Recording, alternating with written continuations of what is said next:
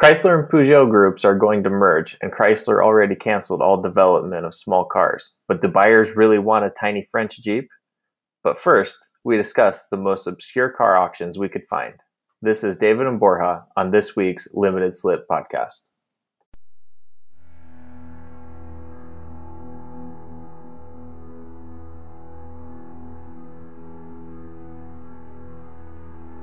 This episode of the Limited Slip podcast is sponsored by Retromobile Designs. If you are looking for super cool automotive inspired t shirts made by petrolheads for petrolheads, check them out at www.retromobiledesigns.com.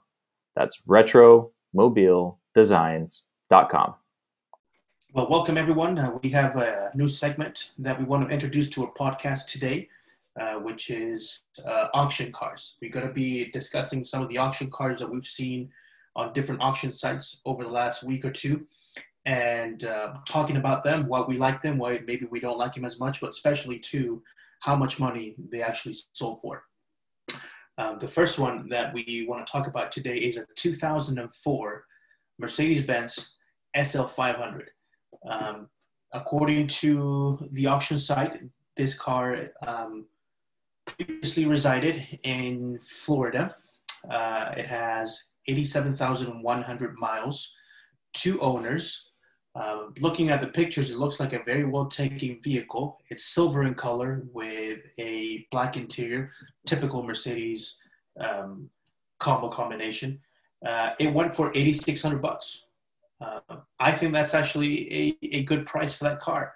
Um, these SLs are a dime a dozen nowadays, but if you're going to be spending $8,600 on a GT convertible, it really is hard to find a better value than these SLs. Um, uh, that's that's pretty cheap for a, a V8 Mercedes convertible for any good for any good convertible sports car or Grand Tour, I guess.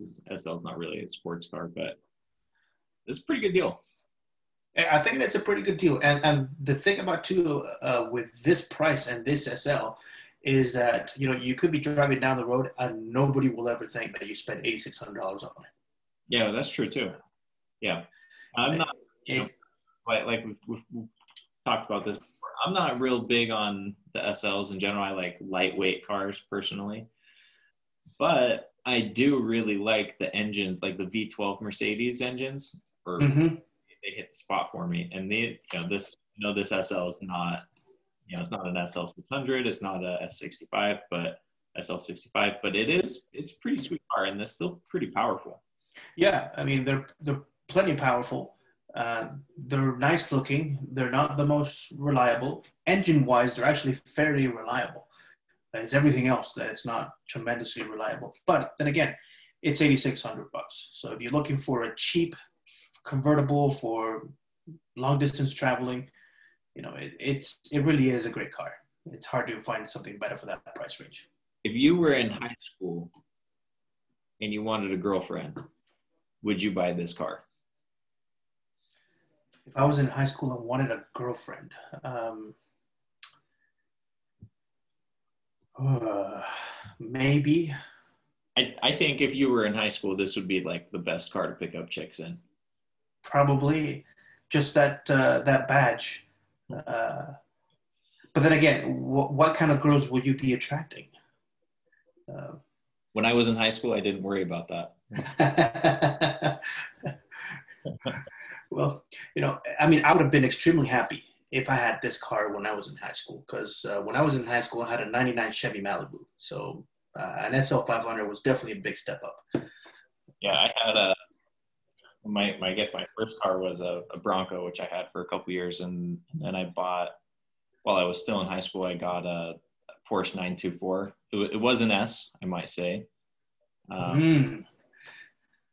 That was a pretty sweet car, but it never gave me. The Bronco was a really good car for picking up chicks in, but the Porsche, surprisingly, not so much. It just it didn't like work well enough. it, it was always broken. So you know. Anyways, but yeah, I, I, think that this this SL the, the the most interesting thing about this SL is the price compared to the next car. Yes, indeed. because the next car is also a convertible. We're sticking with convertible themes uh, for the, our first couple of cars.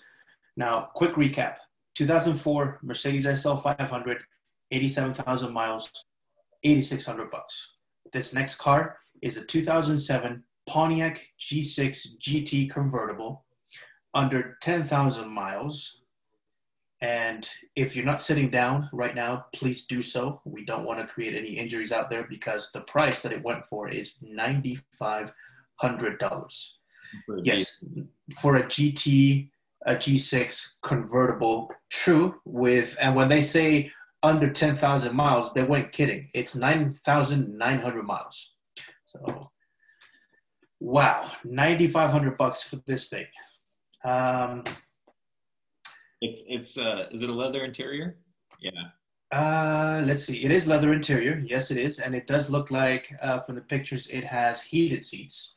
Yeah, um, but an automatic too. But it's an automatic. Uh, uh, it's got uh, air conditioning, no climate control air conditioning, a simple CD player. Uh, of course, we all love that mid 2000s GM f- fake wood plasticky uh, trim. It works like a charm. Everything in uh, is plastic. Everything. Everything. Yeah. The only thing that is not plastic is the leather. Uh, besides that, everything is plastic inside that car. And say plastic, we mean cheap plastic. Yeah. So we have no idea who bought this uh, G6. Um, uh, that said, if the person who decided to buy the G6 is willing to just throw cash around sparingly like this at uh, projects, hit us up. We're trying to grow our podcast, and some funding would be great if you're willing to, uh, you know, take a gamble as you did with the G's. Yeah, we, we could make ten thousand dollars go a long way in this podcast. And, and indeed, we could. Yes. I really wonder about this. I mean, because you buy a car with ten thousand miles, presumably you're not buying it to drive it very much. Right. So, okay, Pontiac G6 is not that great to drive, so who cares? You're not buying it to drive it anyways. But it's not really like collectible either. And it's not okay, it might be the nicest G6 in the world. But, or, or the only one that's left, because uh, you, you don't see them around that much anyway. Yeah, but like, like so what? It's, I mean, it's never gonna increase in value. It's never gonna be nope. really interesting or awesome, cool car to have in your collection if you're a collector. I, yeah, I'm I'm with you. I am I am. My mind is all types of frazzled over who the heck bought this and why. Yeah.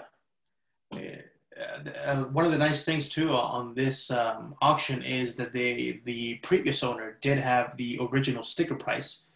Um, so standard vehicle price back in 2007 was $28,565 before uh, taxes and fees.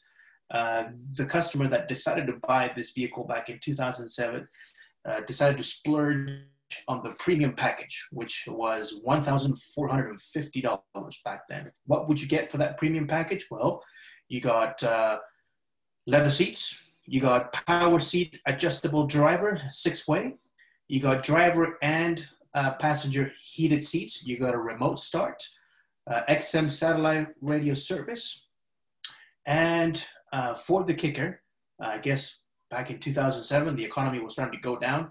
You had to include this into a premium package. You also got floor mats. I guess floor mats were not included with the base model. Uh, after taxes and fees and the premium package, the out the door was thirty-one thousand eighty-five dollars. That's yeah. Even even I mean today, thirty-one thousand eighty-five dollars still buys you a a decent car, uh, especially if you want to go the the used route, a very nice used car. I still think that back in 2007, paying 31 grand for this G6 was still a lot of money. I wouldn't have paid 31 grand for this car. And Now we have two questions: Who paid ten thousand dollars for this in 2020? and who paid thirty-eight thousand dollars for it? Thirty-one. I know. Yeah. So who paid thirty-one grand, and who paid ten thousand? And uh, actually, let me see at the listing if it says how many uh, buyers did it have previously. Uh, to own a car. It was registered in Florida and then Virginia. So, yeah. And the 3.5 liter V6 engine produces 217 horsepower and 217 foot pounds of torque. But, anyways, at the day and age we live in, you know, 2020 with COVID hitting, someone decided that, well, my life hasn't been exciting enough this 2020. Let me spend close to 10 grand on a G6 convertible. Uh, big money for that G6. Uh, and especially when you compare it with the previous car that we just talked about, the SL500. Sure, the SL500 has more miles and it's a few years older. That said, it did sell for uh, $1,300 less. I, I guess that's I the only thing I can think of is someone who wants something truly unique. I think none of their friends has. well, yeah. yeah. That's that's true. I mean, if he wants to, even if which we don't think he's going to drive it a lot, but even if he does, I don't think he's going to go to that many dinner parties saying, "Hmm, I wonder if somebody else has a convertible G6 with under ten thousand miles." Well, surely the answer is no. No. So in that case, you did well, whoever purchased the vehicle. So congratulations to you, sir. All right, let's uh, move on. Next, this next one is one that's a laugh. Well, it, it's laugh worthy in some way, but I think it's actually it's actually kind of cool. Uh, so what do we have next? Yeah, so we got this um, 2002 Miata. I'm a Miata fan, right? So this is a an NB Miata with a Jaguar V6 swap, manual transmission, but a, they swapped a Jag V6 into it. Uh, that question that makes me question their sanity. However, it is a really nice Miata. It is well, but but I think that the fact that it's a really nice Miata, uh, to me at least, it questions that sanity even more because um, according to the previous seller, uh, the Miata only had 35,100 miles. So what possessed you to take such a low mileage, nice example of a Miata and do a swap like this? I mean, I understand the, the desire to get more power, right? I mean, you can, but there's lots of options to get more power. You could do a supercharger, you could do a turbocharger, you could do an LS swap.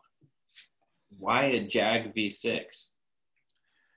uh, I don't know, but you know, it's still a nice car. I, I mean, this is at least one that I would like to drive. It, it is a very nice car. That is true. Uh, six-speed manual, and also according to uh, the previous seller, the swap gives about 80 more horsepower than the stock engine. So, hmm. but it it, um, it does add some more weight too. So um, second owner also. Um, uh, so only two owners on this specific uh, Miata. Um, and also the previous seller state that uh, the car does run a bit rough because the ECU needs to be replaced uh, at a cost of around 2,500 bucks uh, to replace that ECU. Now, what we, what we haven't talked about is what it actually sold for. So, Which is? a Miata with a V6 and needing a ES, uh, ECU replacement went for ten thousand five hundred dollars. Yeah, crazy. Big money too for this Miata. Yeah, this is interesting because so far, I, you know, I always go back and forth on this on the auction sites. Is it better for buyers or is it better for sellers? And I gotta say, the the first one was definitely better for the buyer. The second two second and the third ones were better for the sellers. I gotta say. Yes, yeah, I, I would agree 100%. But then I guess too that um, the buyers, it's also good for the buyers because they were willing to pay that much for the vehicles anyway. So that's true, but I don't think you would. I don't think you'd find this Jag V6 swap to Miata on Facebook Marketplace for that price. No, no. Actually, you probably if you were to find it in Facebook Marketplace, everybody will be trying to tell you you just took a reliable engine, put another one that is not as reliable, and your ECU doesn't work so it's not even sorted out completely yet. Yeah. Um, I'll give you five hundred dollars. I'll give you five. That's how that's that's how everything goes in Facebook Marketplace. They tell you everything that's wrong with your item that you're selling with your vehicle, and they lowball you about seventy five percent of the asking price, if not more. All right, so let's let's see. Okay, what's the next interesting auction that you saw? Next interesting auction that I came across is a 1999 Honda Civic SI. Um, very popular Civic. I mean, Civics are very popular um, across the world. Uh, is even more popular. In this case, this is a very, very nice example, unmodified.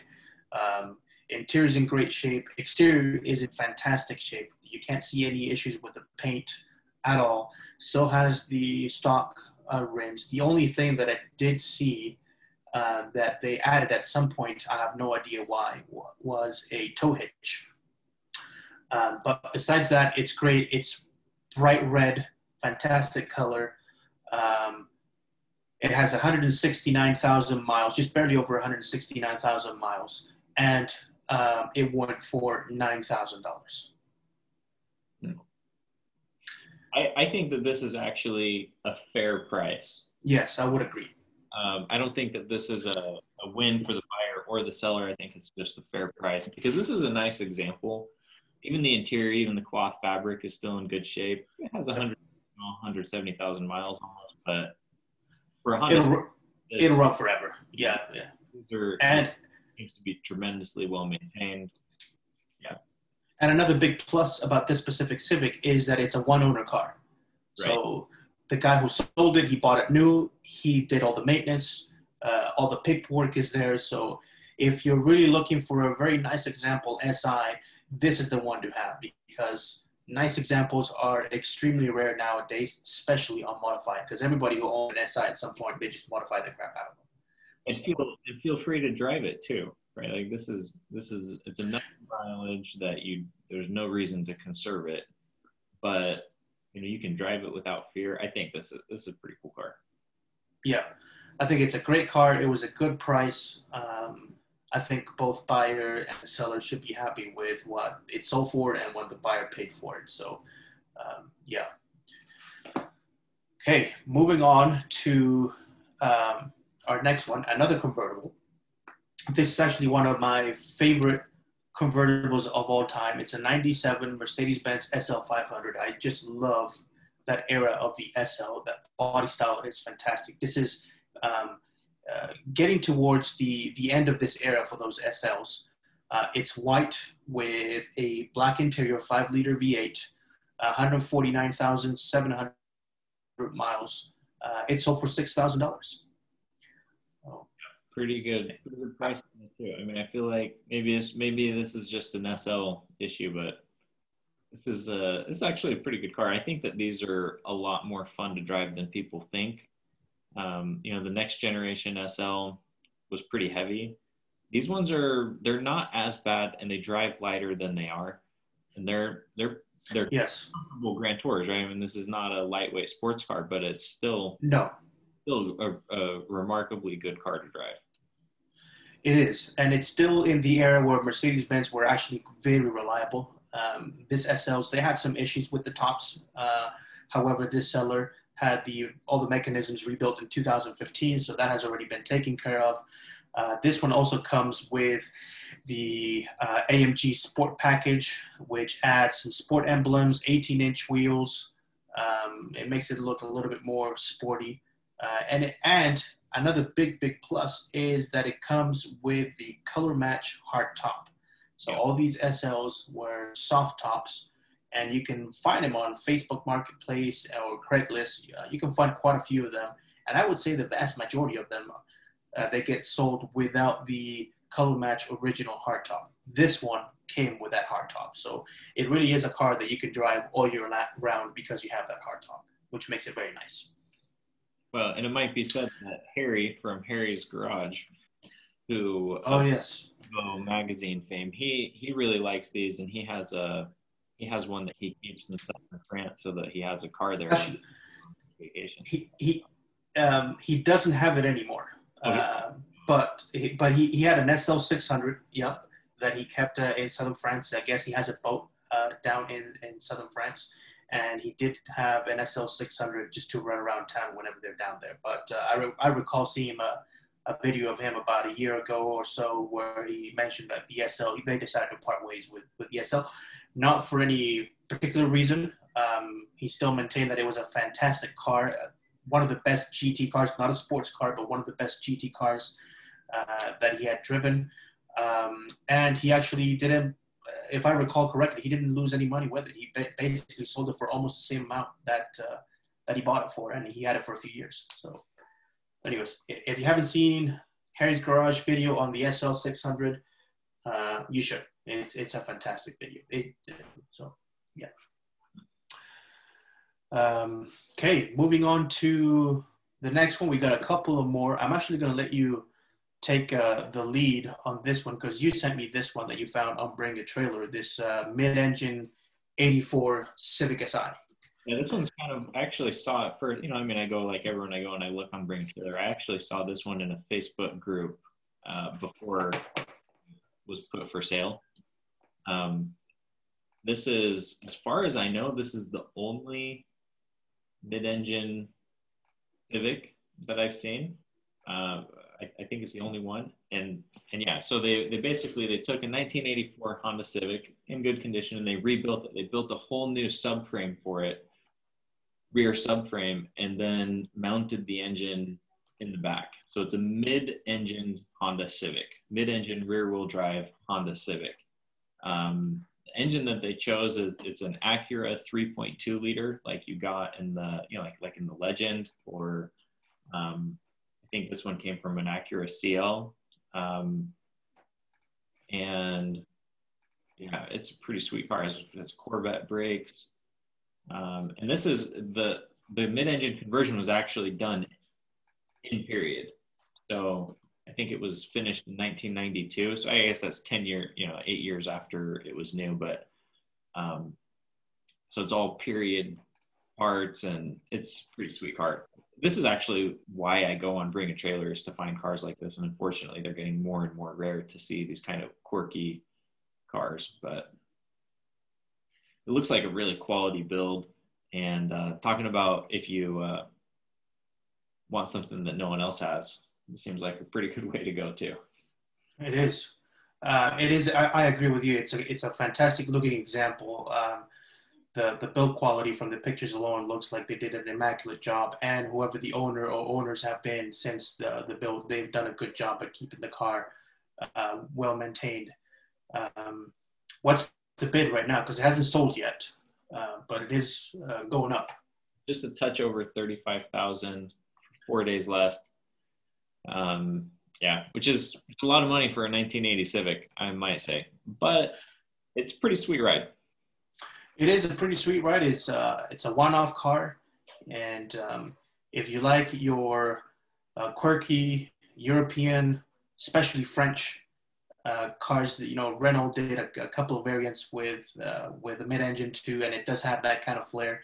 Uh, and this is just you know, if the Japanese would have said, "Hey, we, we really need to stick it up to the French," this is what they would have come up with. Uh, it is, yeah, yeah, it is. That's actually, yeah, that's a pretty good point. Um, you know, we all dream of, you know, a BMW M3 wagon or you know some some car in a body style that we maybe wish had been produced, and and here they are remaking it in what appears to be how the factory would have done it, or pretty close to. That's pretty cool.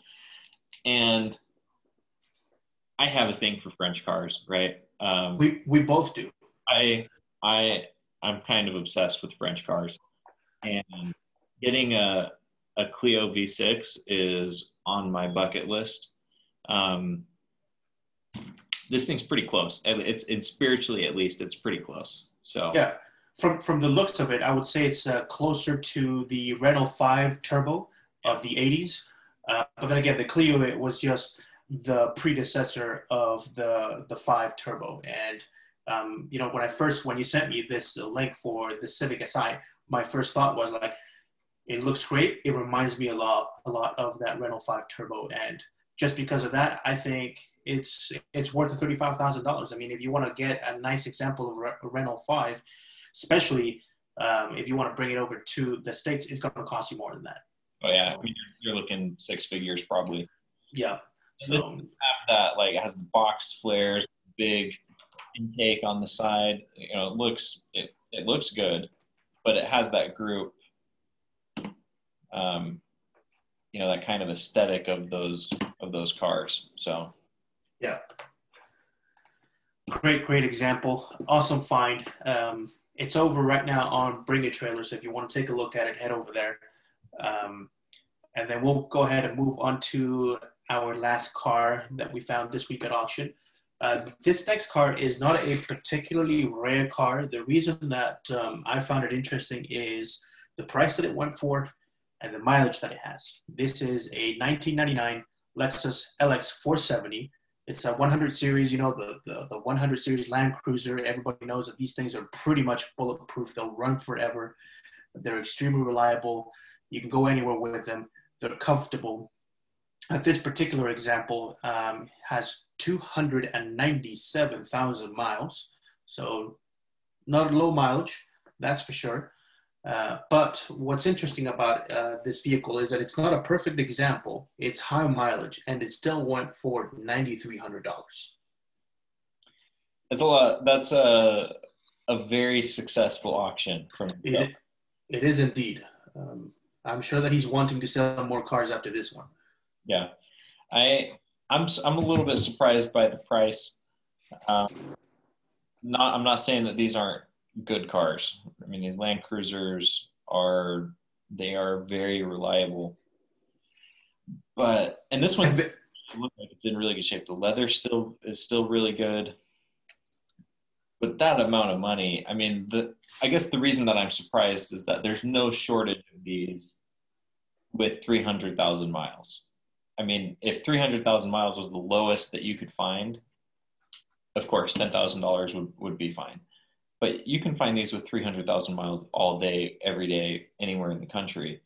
And I'm a little bit, I'm a little bit surprised by the price because of that. Yeah, what's surprising is that I haven't shared this auction with you. Um, I'll send it to you right now. But what's what I find most surprising is really the selling price because at the same auction site that I found this LX 470, I found another LX 470, a year newer. It's a 2000 instead of a 99 um, with 250,000 miles, so over 150,000 miles less, and that one sold at no reserve for 5,800 bucks. Yeah, which is which is what I would. That's pretty much what I would expect.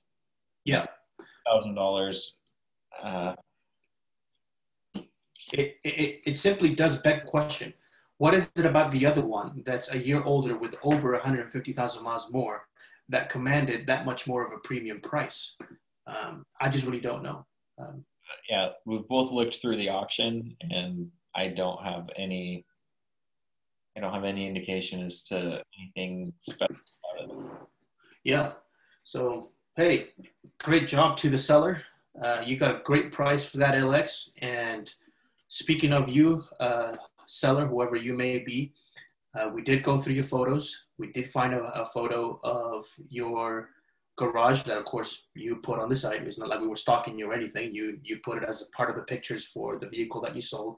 And uh, both David and myself, we really, really like that DS that you have in your garage. So if that's you that's the best DS because it's a late one, a late model year one, and those are so cool. Uh, I should apologize for those um, uh, of you that are listening. Uh, it's a Citroen DS. It's a French car uh, extremely rare to see nowadays. Um, if you don't know what it is, Google it. it as uh, it is a French tradition of the period. It has incredibly cool suspension. Um, you can Google that too, uh, DS suspension, and you'll see how all that works uh, and how it's extremely quirky. Uh, but from everything that we saw on the pictures that on this uh, LX470, what I liked the most was that DS that you have in the garage. So, yeah, you have great taste yeah, pretty. pretty. Well, let's move. Let's move on to our next topic, away from the these uh, quirky auctions that we we found. Um, we, I guess, the big news from this week, at least, eh, big news is maybe the wrong word, but the the news from this week that we found the most interesting is so Peugeot and Fiat Chrysler are planning on merging, and it's looking more and more like it's going to actually happen.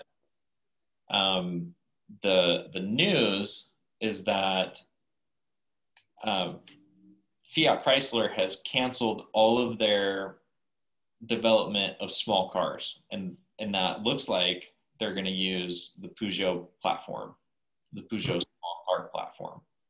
Um, I've kind of been looking through this to, to see. So obviously, I don't think that there's any Peugeot brands sold in the states. So the Peugeot brands are Peugeot, DS, Opel, Vauxhall.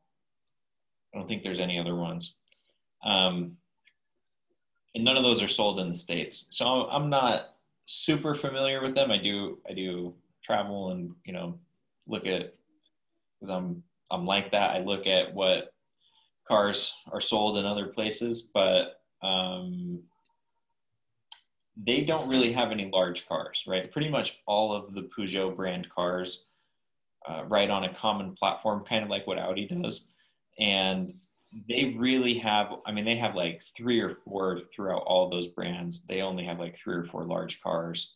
Yeah. Uh, Peugeot, yeah, Peugeot and Citroen both have some vans, like some minivans, but they're, they're yeah that that's as that's as big as as they go. I mean, and when we talk minivans, we're talking about as big as the Toyota Sienna, Chrysler Pacifica, Honda Odyssey, those types of minivans. They don't have, as far as passenger vehicles, they don't have anything bigger than that. Yeah. Um, and, yeah, and so it's just pretty it's pretty interesting to see the other the other area that's interesting looking at their portfolio is all of the Peugeot brands and all of the European brands for Fiat Chrysler have like independently developed these large panel vans, which are really common in Europe for you know for. Mm-hmm. Um, so I guess they I guess they could save some money through that in development costs. It it just kind of leaves me with the question: Why the merger? What do they have to gain through the merger? Because okay, we're gonna we're gonna merge. We're gonna use Peugeot's small car platform. I think that it's probably a much better driving platform for small SUVs than the Fiat Chrysler. I mean, the Fiat Chrysler one's not that bad though. So I don't know that you get a huge bump in in quality there. I don't think you get a huge bump in engineering either.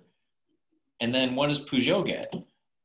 right? They're not selling large cars, and the reason they're not selling large cars is because they're they're in Europe and no one's buying large cars. Right? Yeah, huge SUVs. No one's buying trucks. So what what what is the huge benefit here? I'm not I'm not sure that there's I'm not sure exactly what it is yet and how they plan on merging and making that be a more efficient business. I think that when it comes to Fiat or FCA, I think the the the big advantage for them is that right now uh, in Europe, Fiat is not the brand that it used to be, that it once was. I mean, we're talking about the 70s, 80s, 90s. Fiat was a big thing in Europe. They had all sorts of uh, cars, some of them very interesting. Nowadays, Fiat pretty much only produces one car, and that's the 500. Um, so Peugeot and Citroën, they do have far more um, right now experience on smaller to medium cars because they produce more of them. Fiat only does the 500 and that's it. So if they want to have a bit more versatility, I think that's going to be a win for FCA. Uh, another win I think is going to be for FCA is that both Peugeot and Citroën in Europe, they're considered to be um, some of the cheaper brands. And I'm not saying this in a bad way. What I'm saying is that they always have incentives, they always have rebates that you can pretty much get into any of those two brands, at least the base models, for fairly economical pricing if you compare it to some of the British or especially the German rivals. Right. Um, that's when it becomes extremely cheap. And well, it's no secret that FCA, besides the big trucks and SUVs that they have here um, in the US, everything that it's small or medium, they have struggled with selling. Yeah. Um, so having the experience that Peugeot and Citroen has in smaller to medium sized cars, if they ever want to relaunch those brands here in the States and offer a competitive vehicle at a competitive price, those could be the brands to do it. That said, even though it is a well known fact in Europe that they are cheap to get into, they're also not the most reliable. But they are more reliable than the Fiats. So, well, you know, being more reliable than a cheap Italian car is not particularly uh, difficult, I might say. Well, it, it, you, yes, I would agree, but somehow FCA still can't. I mean, it, what's interesting about this whole thing is that everybody knows that Fiats are not the most reliable reliable cars out there. And what does FCA decide to do? Yeah, let's let's put a Jeep badge on a Fiat product and let's sell it. Um, which I thought, honestly, I think it was a bad mistake. I actually have a great example that um, of a vehicle that came into my shop this week. Actually, sorry, not this week, last week, um, of a Jeep Compass. Uh, 20, 2016 Jeep Compass. It was the Renegade edition, uh, 60 something thousand miles. I think it was around 65,000 miles. It came into the shop for a couple of things. Uh, throttle body was out.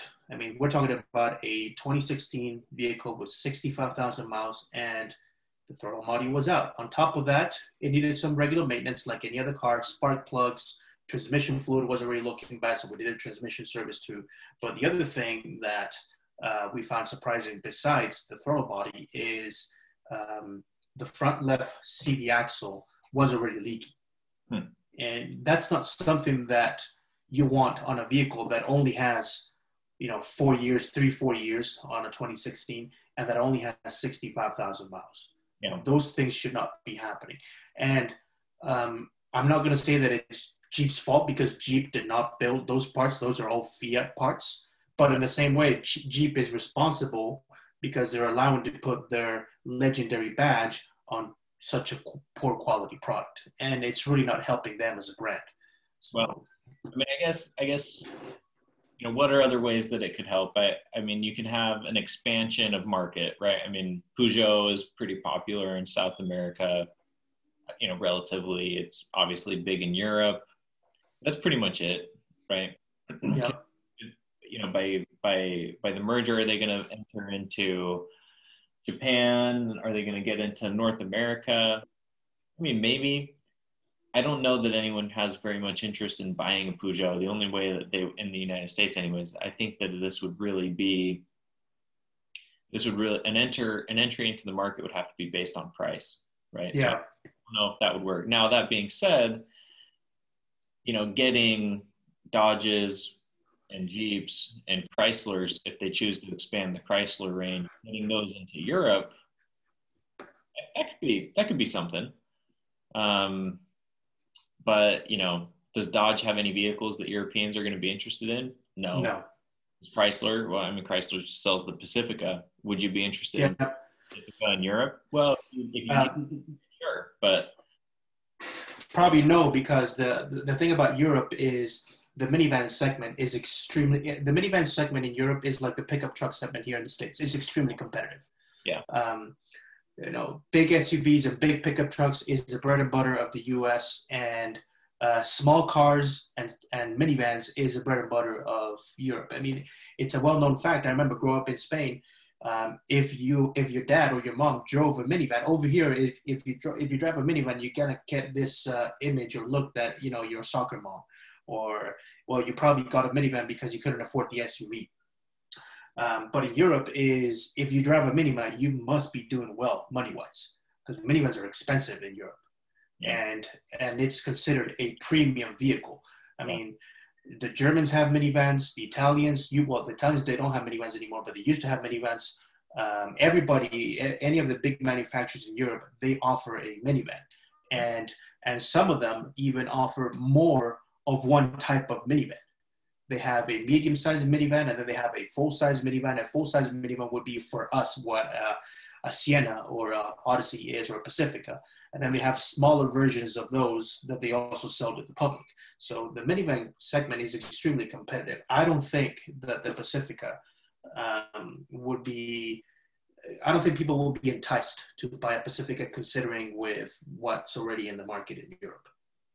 Yeah, I mean that being said, I think that the Pacifica, I'm biased. I might say I have Pacifica. It's a good van, right? And I think that it would be able to sway some, but is it going to be like the breakthrough thing that's going to make no hand over fist? No, it's not, right? No. Yeah. And Citroen Citroen already has a good already has a good minivan set. Um, you know, so. But at the end of the, of the day, most of these merges they happen just for a money standpoint. They're trying to combine experiences that manufacturers have in producing the vehicles and bringing some money and trying to standardize the process. I mean, this is nothing new.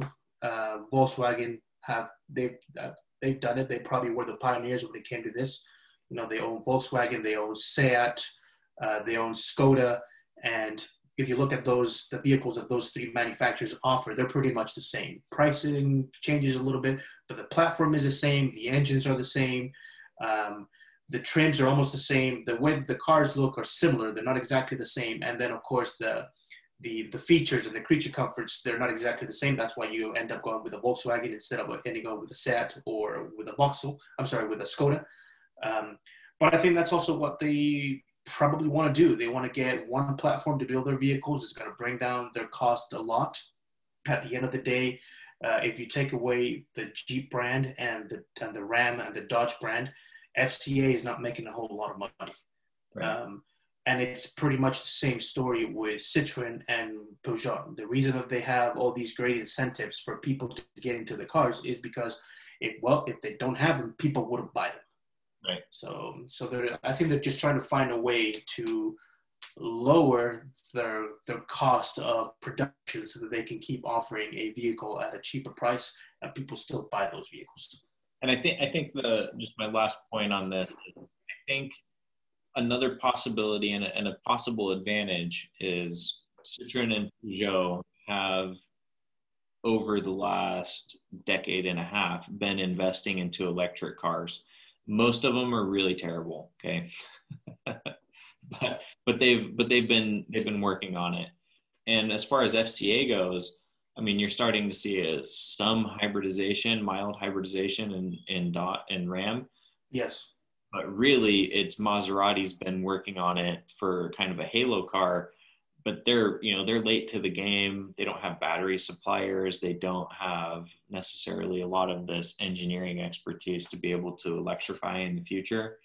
I think that might be i think that might be part of it too but. Well and, and speaking to the uh, maserati comment i would be hesitant to buy an all-electric car made by the italians. Um, i think it's going to take him some time to figure that one out. Um, I love Italian cars too. I think they, not the new ones, because unfortunately they don't offer a whole lot to the market in today's world. One of my personal favorite uh, manufacturers uh, of of cars.